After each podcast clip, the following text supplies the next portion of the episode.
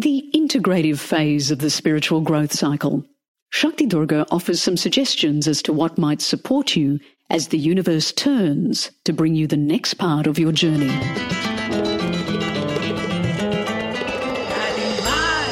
Hi everyone, it's Shakti Durga, and welcome to this episode of the Soul Talk podcast. Each episode is going to feature some of the highlights from live trainings, retreats, online classes, and presentations that I've done around the world. If you find value in it, please text the link to the podcast to a friend or share it with your networks. I look forward to connecting with you soon. Namaste. Have you ever been in that stage on your spiritual path where you're not really zooming, you're not feeling rotten, but you're not really sure how you feel?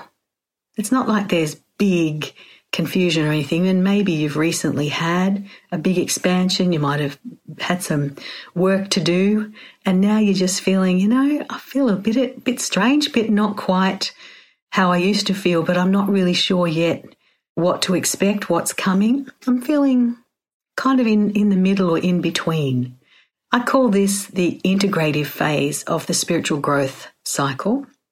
And here is a time where you need usually a fair bit of rest because you've usually come on a journey by this stage and we're not exactly sure where we're going yet, but the landscape does look a bit different and particularly the inner landscape. Rest, meditate, and continue with the spiritual practices of your tradition and allow yourself to wait and be patient as the universe is turning its wheels to bring to you the next part of the unfolding of your unique journey. Thanks for joining me on this episode of Soul Talk. I hope the podcast has served you in creating a happier and more abundant life. If you've enjoyed the podcast, don't forget to subscribe, rate, and leave a review on your favourite podcast app. If you'd like to connect with me, head over to shaktidurga.com.